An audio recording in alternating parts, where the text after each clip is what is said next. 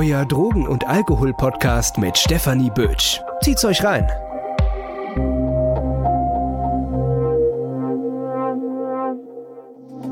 Diese Podcast-Folge wird euch präsentiert von Safe Party People Frankfurt. Willkommen zu einer neuen Folge Psychoaktiv. Richtig geil, dass ihr wieder mit dabei seid.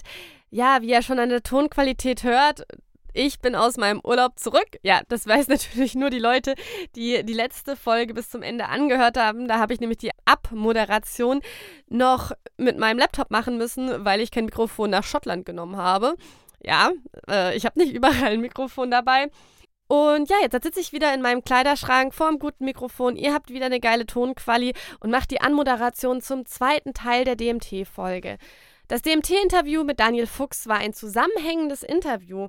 Das heißt, es macht schon Sinn, die erste Folge nochmal zu hören, beziehungsweise die erste Folge zu hören, bevor man die zweite Folge hört. In der ersten DMT-Folge haben wir darüber gesprochen, was DMT eigentlich für eine Substanz ist, die Wirkweise im Körper uns angeschaut und auch Ayahuasca uns angeschaut und was das eigentlich mit DMT zu tun hat. Und ja, in dieser Folge wird es jetzt halt um die verschiedenen Konsumformen von DMT gehen. Wir schauen uns die erwünschten und unerwünschten Wirkungen an und sprechen zum Beispiel auch über ja, den Urban-Mythos, oder vielleicht stimmt es ja auch, das werdet ihr merken, wenn ihr das Interview fertig hört, wie viel der Konsum mit DMT oder das Rauscherlebnis mit DMT mit einem Nahtoderlebnis zu tun hat. Ich wünsche euch super viel Spaß mit dem zweiten Teil vom Interview. Wir werden da jetzt halt ein bisschen ja, ruppig reinspringen. Das ist manchmal nicht so einfach, wenn man es nicht geplant hat, ein Interview zu teilen, das dann noch zu teilen. Aber ich glaube, es ist sehr gut nachvollziehbar, ja, mit was es weitergeht. Und falls euch mein Podcast gefällt, empfehlt ihn gerne euren Freunden, Freundinnen und Kollegen, Kolleginnen, die vielleicht auch was mit dem Thema anfangen können. Oder ratet ihn auf Spotify, Apple Podcast oder wo ihr gerade den hört und gebt mir gerne eine Rückmeldung, auch gerne in Form von einer Sternebewertung. Das hilft mir auf jeden Fall weiter. Dankeschön und jetzt wirklich viel Spaß mit dem Interview. So, wir hatten also jetzt als Konsumform das Rauchen in, in einem Joint. Wir hatten als Konsumform auch via Ayahuasca als Getränk. Gibt es noch andere Konsumformen von DMT? Ja, also haben wir ja auch schon ah, irgendwie. Intramuskulär? Äh, intramuskulär oder intravenös. Was auch, ja, von gewissen Personen bevorzugt wird, jetzt aber wahrscheinlich irgendwie so für, für die meisten Leute nicht irgendwie in Frage kommt. Ähm, was auch noch geht, ist nasal, also ähm, indem man dann die Substanz schnupft. Da muss man halt wirklich sagen, so die Form, wie, wie das äh, DMT hauptsächlich auf dem Markt vorkommt, ist halt als freie Base. Also das ist auch die quasi die Form, die ähm, für das Rauchen geeignet ist. Beim DMT es, es, handelt sich hier aber um Amin. Also Amine sind Substanzen, die ja, die Eigenschaft haben, basisch zu reagieren. Und ein Großteil der Amine, die auch als, als äh, psychoaktive Substanzen irgendwann sind, handelt sich um relativ starke Basen. Also sie sind sehr, sehr ätzend und äh, auch schädlich für, für menschliche Zellen. Und wenn man das, äh, wenn man die Base, das geht, äh, schnupfen möchte, dann muss man aber auch in Kauf nehmen, dass es ziemlich schmerzhaft ist. Aber es funktioniert. Eine andere Möglichkeit wäre quasi das DMT dann äh, mit einer Säure zu neutralisieren, in Anführungsstrichen. Äh, dass man dann irgendwie ein, ein, ein, Salz des DMTs hat. Also viele, viele andere Substanzen kommen nicht als freie Base vor. MDMA ist oftmals das Hydrochlorid und, und so, so eine Form ist auch mit dem DMT möglich. Und dann hat man dann halt irgendwie, was weiß ich, das DMT-Hydrochlorid oder DMT-Fumarat, was dann nicht so ätzend ist, wenn man das dann nasal konsumiert. In meiner Recherche für diese Folge bin ich auch auf die Jopo-Samen gestoßen bei einem niederländischen Headshop auf der Seite. Wie werden die dann konsumiert? Äh, ja, beim Jopo oder die Jopo-Samen, da handelt es sich um äh, ja, Pflanzensamen von der Anadenanthera peregrina.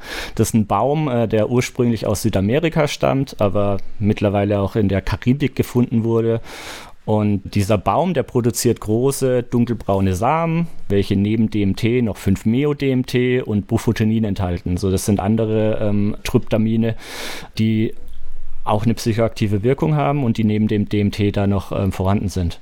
Und traditionell werden diese Samen geröstet und zu einem Pulver, das nennt sich dann Jojoba, gemahlen und dann werden die in entheogenen Ritualen geschnupft, um einen ver äh, veränderten Bewusstseinszustand zu erzeugen. Äh, man könnte jetzt auch irgendwie denken, dass man jetzt die Jopo-Samen hernehmen könnte und um daraus äh, DMT zu extrahieren, aber einerseits ist DMT in den, äh, in, in den Samen ziemlich, ziemlich gering dosiert und ich würde es auch bezweifeln, dass die, dass die Wirkung äh, der Samen oder von, von, de, von dem Samenpulver auf das DMT zurückzuführen ist und auch weniger auf das 5-Meo-DMT. Also ich habe mal äh, nachgeschaut, wie die Konzentration dort vorhanden ist und um dann von den beiden Substanzen eine äh, aktive Dosis zu sich zu nehmen, müsste man knapp 20 Gramm Pflanzenmaterial schnupfen, wo ich denke, dass das äh, auf jeden Fall nicht möglich ist. Und äh, die Wirkung geht äh, vermutlich auf das, ist vermutlich auf das Bufotenin zurückzuführen.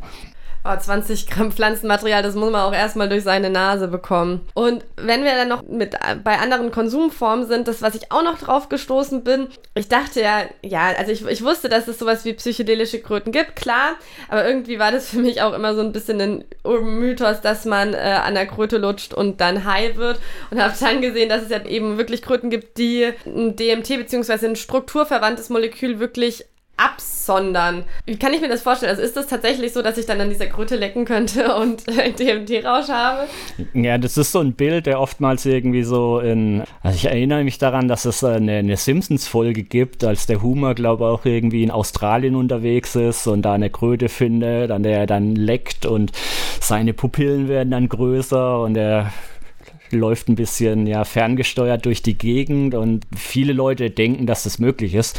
Und wahrscheinlich haben es auch schon einige gemacht, aber ich denke, das ist nicht zu empfehlen. Also wenn man sich dieses Krötensekret mal anschaut, also zuallererst vielleicht irgendwie, wo kommt es her? Also diese Kröten, es gibt bestimmte äh, Krötenarten. Also eine davon ist die Bufo alvarius, das ist die Sonoran Desert Toad, die in Nordmexiko oder ähm, Südwesten von USA, äh, der USA in, in den Wüsten beheimatet ist. Und die haben eine Ohrdrüse, also direkt hinter den Augen haben die quasi so, so, eine, so eine dicke Wulst das ist diese Ohrdrüse, und äh, über diese Drüse sondern die ein Sekret ab, das sie vermutlich vor Fraßfeinden sch schützen soll. Also wenn jetzt irgendein Tier kommt und das, äh, die Kröte ins Maul nimmt, dann sondert die dieses Sekret ab, was einerseits ja wahrscheinlich ekelhaft schmeckt und den Fraßfeind sofort irgendwie dazu veranlasst, es auszuspucken. Gleichzeitig ist es halt auch noch ähm, extrem giftig, weil neben psychoaktiven Bestandteilen wurde in dem, in dem Sekret auch wurden noch Herzglykoside gefunden. Also was wir hier zum Beispiel bei uns uns vom, ähm, vom, vom Fingerhut kennen.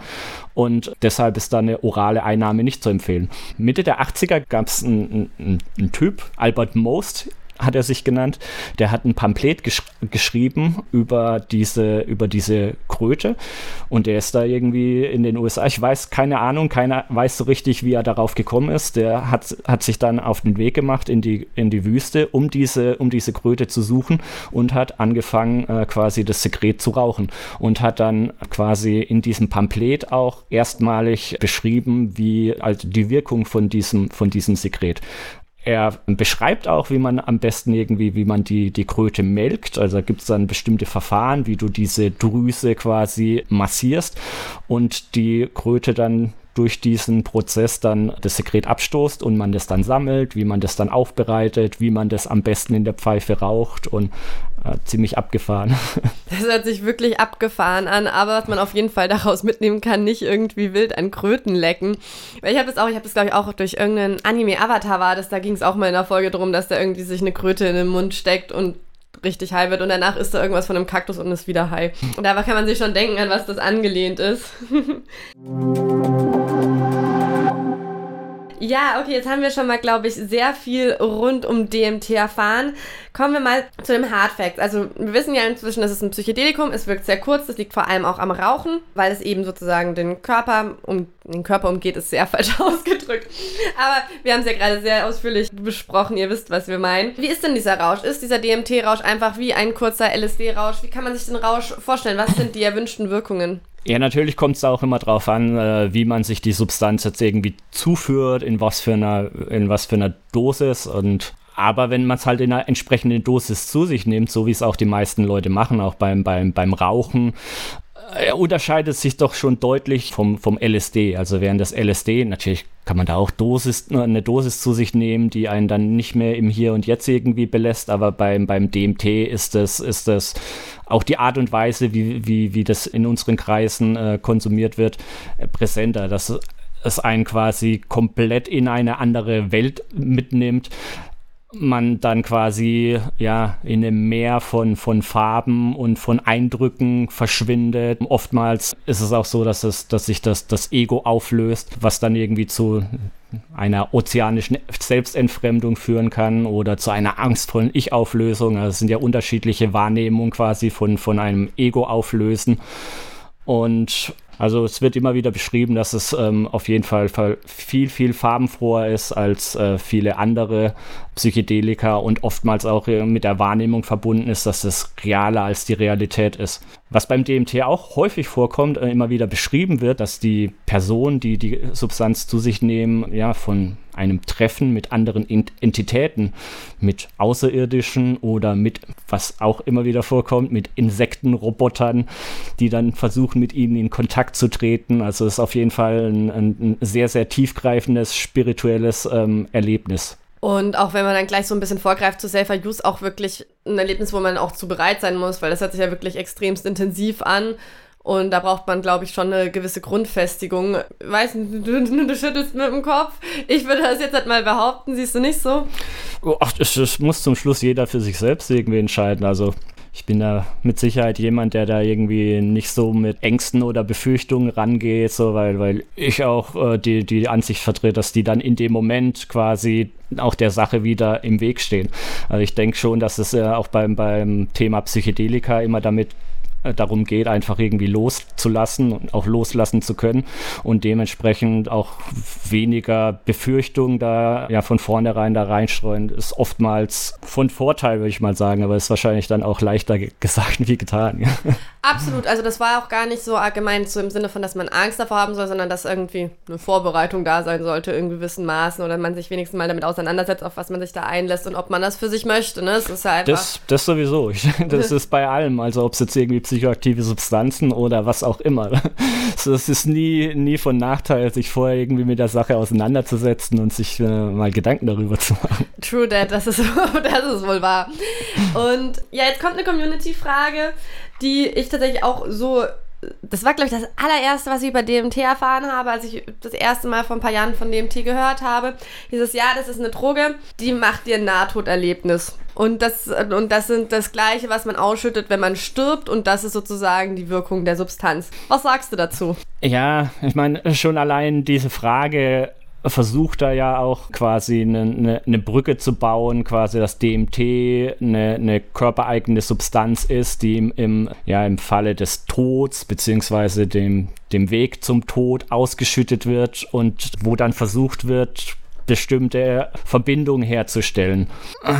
Ja, für mich ist es ziemlich schwierig. Also ich habe mal geschaut, was es dort äh, in, der, in der wissenschaftlichen Literatur gibt und äh, so wirklich befriedigende Ergebnisse habe ich da nicht gefunden. Es wird dann halt einfach irgendwie phänomenologisch geschaut, Leute, die halt einfach irgendwie ein Nahtoderlebnis hatte, je nachdem, wie man das jetzt genau definiert. Ich denke auch ein Nahtoderlebnis, das kommt auch immer irgendwie auf den kulturellen Kontext an, den, auf den man sich bezieht, weil also wir haben, glaube ich, irgendwie ein anderes Verständnis von, von dem Tod als oder von dem Weg zum Tod wie andere Kulturen.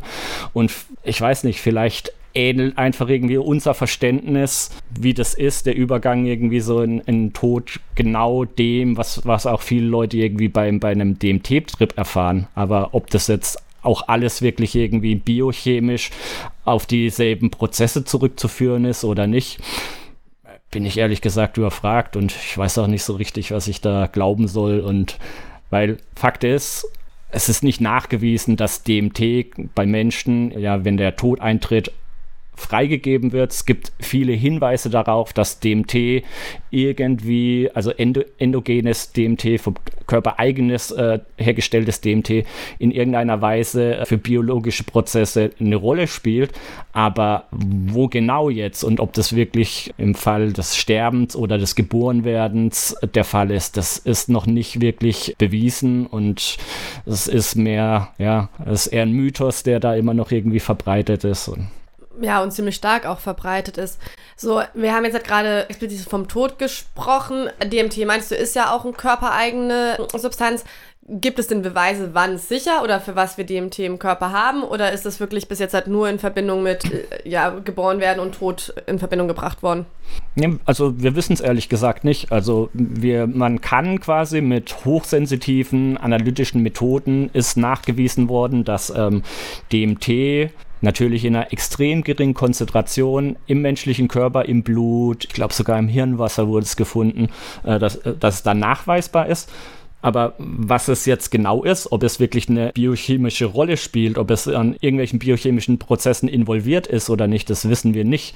Es gibt da verschiedene Theorien, wo auch die Wissenschaft immer noch irgendwie dabei ist, irgendwie der, der Sache genau nachzugehen. Aber es kann auch zum Beispiel sein, ich meine, DMT muss man auch wirklich sagen, ist ein, ein ziemlich einfaches Molekül, das auch nah verwandt ist mit der essentiellen Aminosäure Tryptophan und dass es sich bei diesen bei diesen Mengen, die nachgewiesen werden, einfach um Abfallprodukte von anderen Prozessen handelt und das DMT vielleicht gar keine, keinen Nutzen für den Körper hat. Dort gibt es natürlich auch wieder andere Hinweise, keine Beweise, sondern Hinweise darauf, dass es nicht so ist. Zum Beispiel wurden auch Enzyme im Gehirn, in der Amygdala, also der, der Bereich des Gehirns, der für emotionale Erinnerung oftmals auch irgendwie äh, bei Angstprozessen entscheidend ist, äh, wurden Enzyme gefunden, gefunden, die für die Herstellung von DMT aus Tryptamin wichtig sind. Aber es ist nur ein Hinweis, es ist kein Beweis, dass es wirklich dort eine Rolle spielt. Weil oftmals Enzyme, die haben halt mehrere Substrate, die sie irgendwie umsetzen können und da nur allein, weil das, weil das Enzym das kann, heißt es noch lange nicht, dass es dann auch wirklich so ist. Also es ist noch viel Nichtwissen vorhanden und aber in der, in der wissenschaftlichen Community, da wird dieser Sache nachgegangen und ich denke, dass da auch in, der, in, der, in den nächsten Jahren peu à peu immer wieder mehr Hinweise oder vielleicht auch dann wirklich Beweise kommen werden, wo, wenn DMT eine Rolle spielt, dann auch, wo es dann wirklich involviert ist. Wissen wir denn oder wissen wir denn, wie DMT in unserem Körper wirkt, wenn wir es zu uns nehmen in höheren Dosen? Wie es wirkt? Ja. Ja, also auf jeden Fall. Ja, das, das, das wissen wir. Also ich meine, das ist quasi, also im Detail natürlich nicht, aber so wie bei quasi allen Psychedelika, die dann über einen bestimmten Rezeptor, einen Serotoninrezeptor, ja, mit dem interagieren. Das ist der 5-HT2A-Rezeptor. Das ist der, der quasi hauptsächlich die psychedelische Wirkung von psychoaktiven Substanzen oder psychedelischen Substanzen ähm, ja da involviert ist. Und auch da ist DMT ein starker Agonist. Und über diese Interaktion mit dem serotonergen System wird dann die Wirkung, wie auch immer, was es da genau tut, das ist im Detail, ist das auch nicht verstanden, aber. Aber der Rezeptor ist schon mal klar und schließt sich da an genau. die anderen Psychedelika an. Genau. Werbung. Kommen wir mal zu den unerwünschten Wirkungen. Wir haben ja bei Psychedelika und es wird bei DMT natürlich ganz genauso sein, eben die Möglichkeit, einen Bad Trip zu haben, dass man überfordert ist mit den Sachen, die man sieht, die man erlebt. Das ist ja, kann ja immer passieren. Was gibt es denn sonst so für unerwünschte Sachen oder unerwünschte Wirkungen, die uns von DMT erwarten werden können? Ja, was jetzt erwünscht ist und unerwünscht, das ist ja auch wieder eine subjektive Geschichte und was wahrscheinlich die meisten Leute sagen, was super ekelhaft ist und daher auch irgendwie unerwünscht ist, ist der Geschmack. Also wenn man DMT raucht, also jetzt mal völlig ab von der psychoaktiven Wirkung, wenn man DMT raucht, so das schmeckt einfach wie, keine Ahnung, manche beschreiben es als verbranntes Plastik, andere als schmeckt wie Scheiße und wieder andere berichten davon, dass es so, so schmeckt der Tod. also es ist auf jeden Fall eine der weniger schlimm, würde ich jetzt mal sagen, unerwünschten Wirkungen.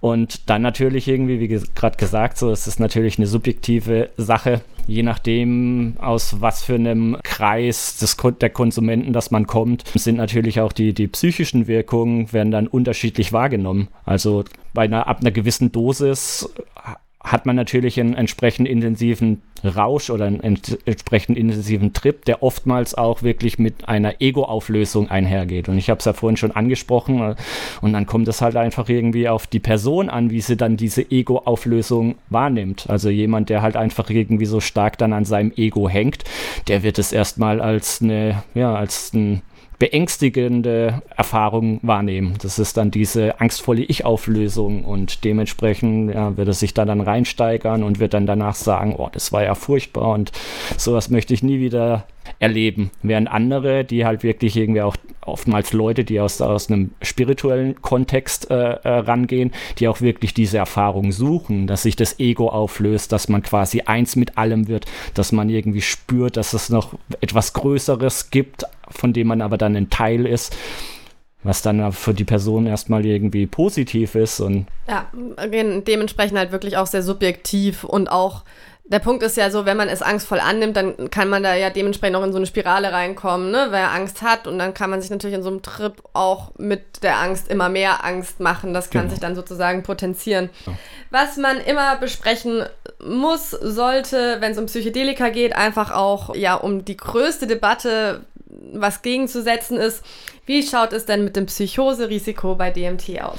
Ja, das ist auch immer so eine Lieblingsfrage irgendwie von mir, wo halt auch wieder irgendwie gezielt auf teilweise wirklich ein, ein, ein Mythos geschaut wird. Also ich meine, das ist ja auch jetzt was, äh, so, was in den letzten Jahren da verstärkt ähm, wissenschaftlich untersucht wird, wo, wo quasi nachgegangen wird, weil man wirklich versucht, irgendwie auch diese Substanzen in einen medizinischen Rahmen quasi einzuarbeiten und diese, diese Angst oder Befürchtung oder auch diese, dieses Stigma, das diese Substanzen haben, dass sie halt einfach irgendwie Psychosen verursachen, dass sie quasi den Konsumenten psychisch krank machen, äh, wird da auch untersucht. Und so, ich habe da eine, eine Studie gefunden und also da kam dann, also die sind dann zu dem Schluss gekommen, klar kann man immer sich Studien raussuchen, wie man gerade irgendwie möchte, aber die, die ich gefunden habe, dort war dann als Ergebnis, dass ähm, Leute, die auch regelmäßig Psychedelika zu sich nehmen, ähm, die auch regelmäßig Ayahuasca zu sich nehmen, dass die psychisch quasi in einem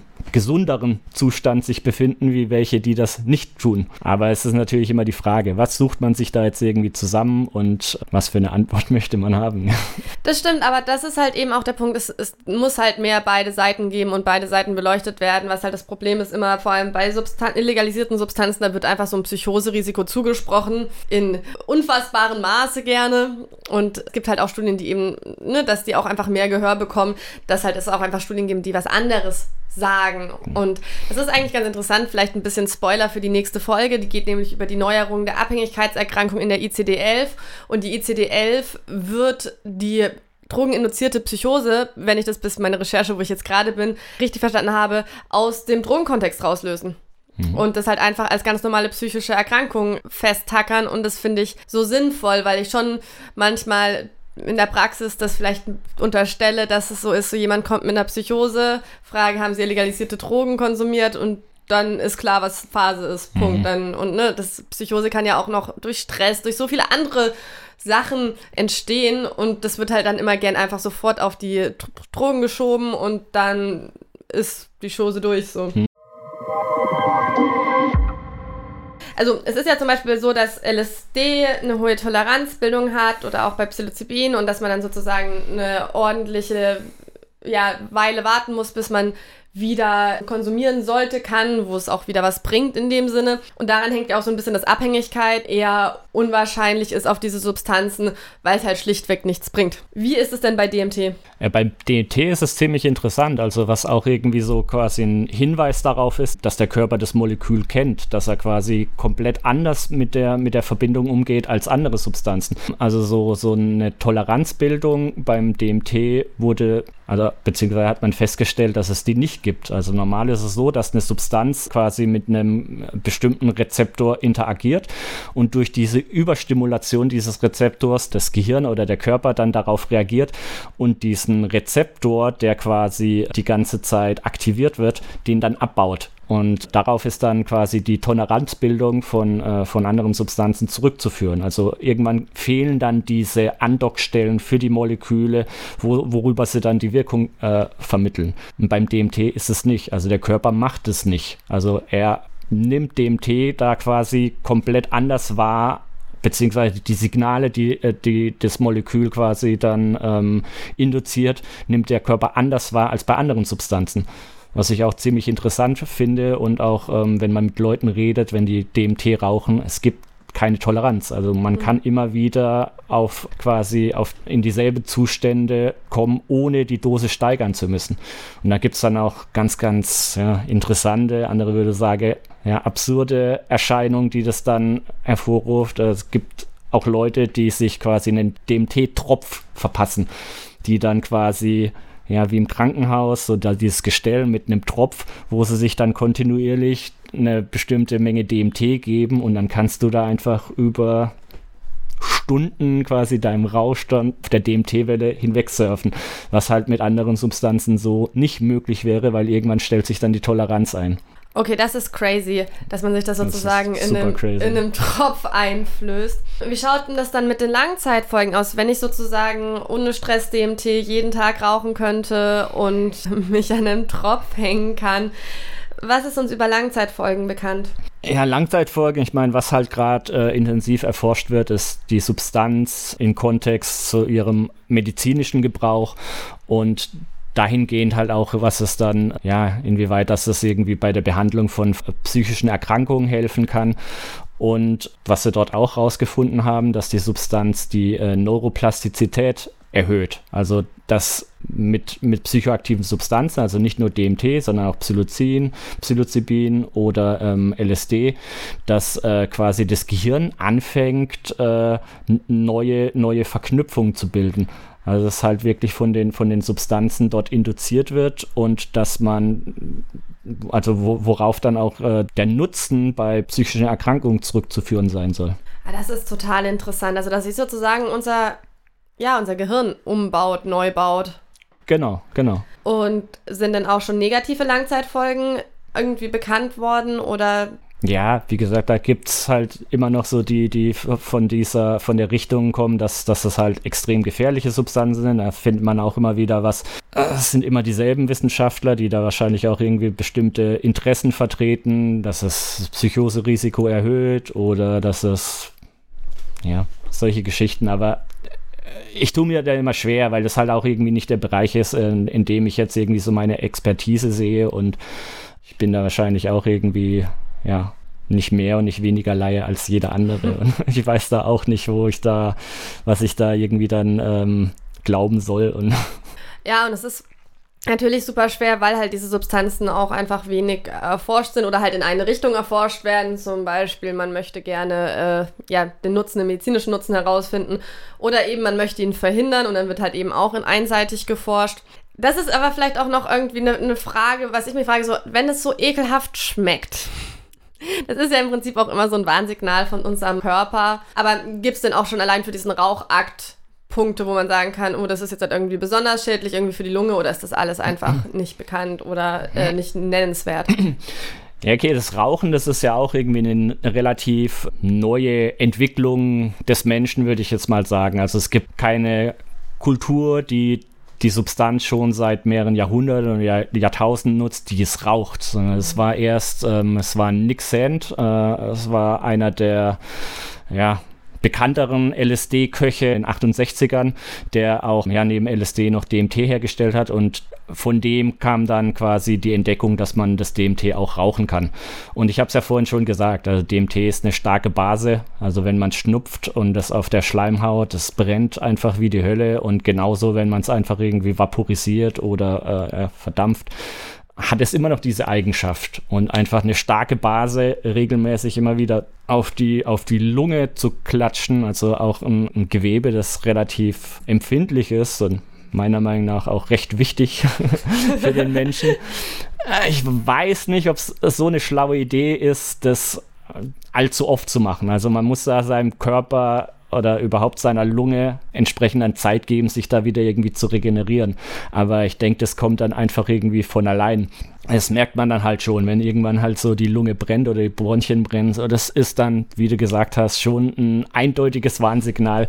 So während beim Geschmack ja, ich meine, da muss man sich dann mal kurz überwinden oder man muss dann gucken, dass man sofort irgendwie eine ordentliche Dosis zu sich nimmt, dass dann auch sofort irgendwie, dass man sofort so weit rausgezogen wird, dass man auch irgendwie gar nicht mehr im Hier und Jetzt ist und den Geschmack dann so wahrnimmt. da gibt es verschiedene Möglichkeiten, das zu umgehen.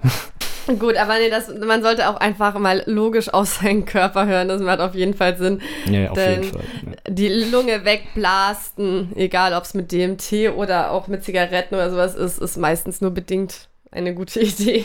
Danny, ich bin ziemlich durch mit meinen Fragen. Habe ich was vergessen? Gibt es was unbedingt noch rein sollte?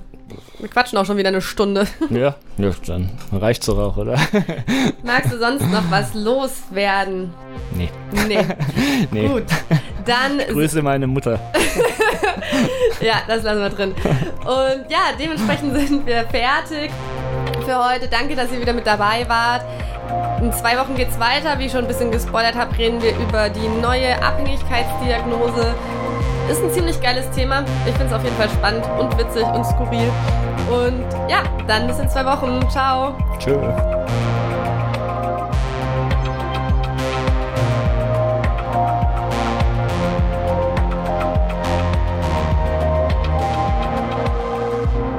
Das war Psychoaktiv, euer Drogen- und Alkohol-Podcast mit Stefanie Bötsch.